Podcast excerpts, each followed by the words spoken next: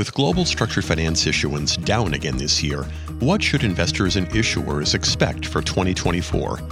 How should market participants respond to depressed commercial real estate markets in the US, falling home sales in China, and slowing CLO activity in Europe? Tune in to Fitch's new Structured Finance in Focus podcast for insights on these topics and more.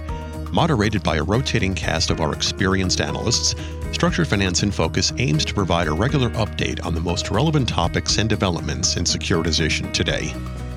Fitch Ratings has built a reputation for clarity, consistency, and accuracy in the global structured finance markets. Subscribe to Structured Finance in Focus and stay tuned for our inaugural episode, out soon on your podcast app and on FitchRatings.com.